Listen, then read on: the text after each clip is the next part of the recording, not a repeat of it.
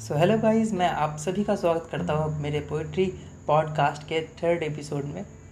I know आप लोग बहुत दिनों से वेट कर रहे थे इस एपिसोड का, पर इट्स ओके, लेट्स स्टार्ट।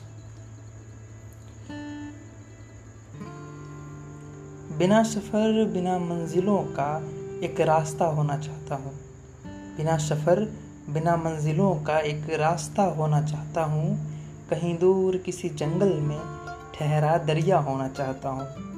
एक ज़िंदगी होना चाहता हूँ बिना रिश्तों बिना रिवाजों के, दूर आसमान से गिरते झरने में कहीं खोना चाहता हूँ, दूर आसमान से गिरे झरने में कहीं खोना चाहता हूँ। कि मैं आज बस मैं होना चाहता हूँ, कि आज मैं बस मैं होना चाहता हूँ। बिना सफ़र बिना मंजिलों का एक रास्ता होना चाहता हूँ। तो थैंक यू गाइस मेरे इस स्मॉल पॉडकास्ट को सुनने के लिए।